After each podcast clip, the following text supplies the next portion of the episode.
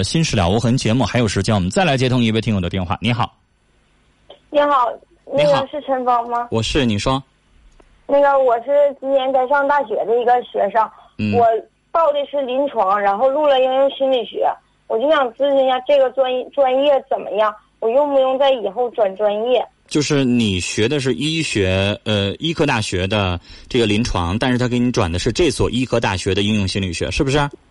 对，嗯，那你自己没有上网上搜一搜应用心理学的整个的就业情况吗？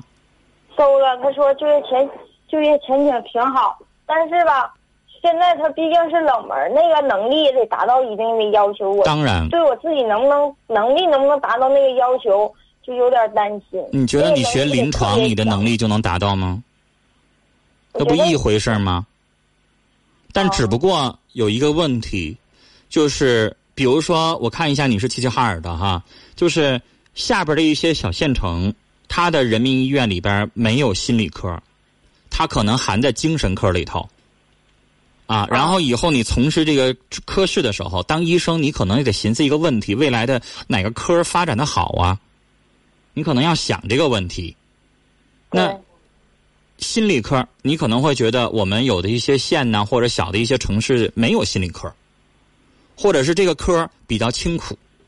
那有的人可能会觉得什么眼科啊、外科啊挺好的，所以你要思考这个问题。那我了我理解，心理呢啊不是每个大医院都有的，就哈尔滨的一些三甲医院也不是每个科都有，每个医院都有心理科也不是，确实是有这个问题。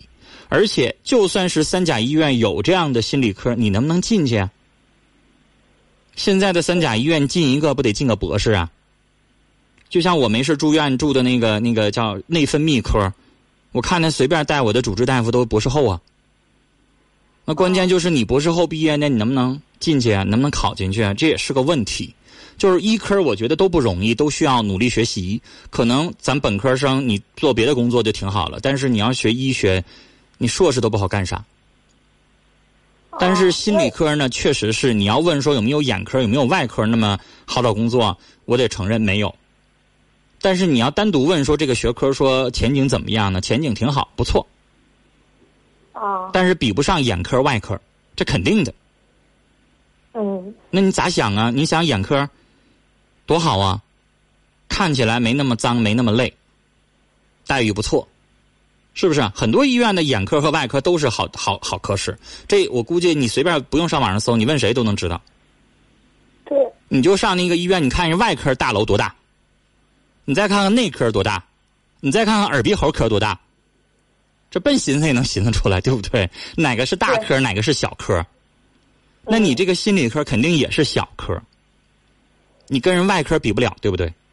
对，到所有的医院都是最大的是外科，啊，那你要要相对于这些医学专业来比较的话，女孩肯定是外科、眼科这些咱们传统上认为的一些大的科室，肯定她好，那待遇她也不一样啊。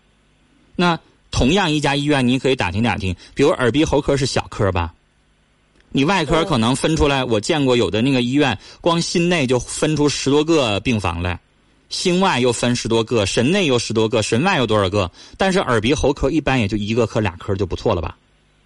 对，是不是啊？是，那你招收的人他也少。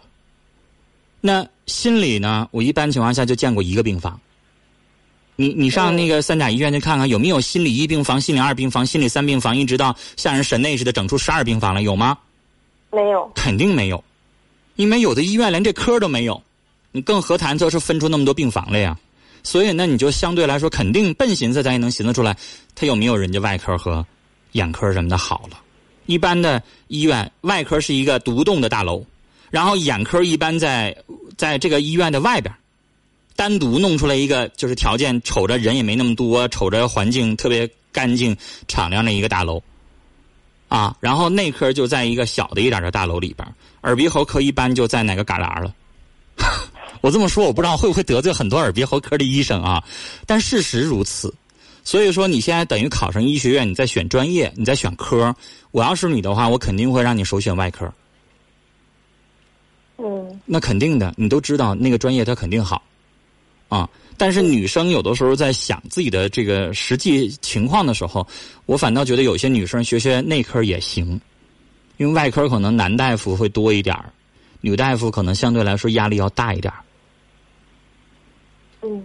啊，但是现在录录进去了，我不知道就是转专业能不能很好转。那要不能转的话，你就本科先念着，到研究生的时候再转也行啊。因为转专业肯定不好转。这个这个学习可以不是说就是学医，还可以就是有很多方向。是应用心理学，你听这个名字它就是，它肯定有很多方向。比如说我要研究一下精神分析啊，我要上哪个心理诊所去啊，我或者说我上哪家什么婚姻分析什么什么研究所啊什么的，这也可以。确实是像你说的，所以它的方向稍微偏一点。等到研究生的时候，你可以专门学医学心理学，就是精神分精精神科的那些东西也可以。啊，然后仅是给你一个参考，我建议你去多问一问医学界的一些前辈，他们的意见肯定比我更专业，好吗？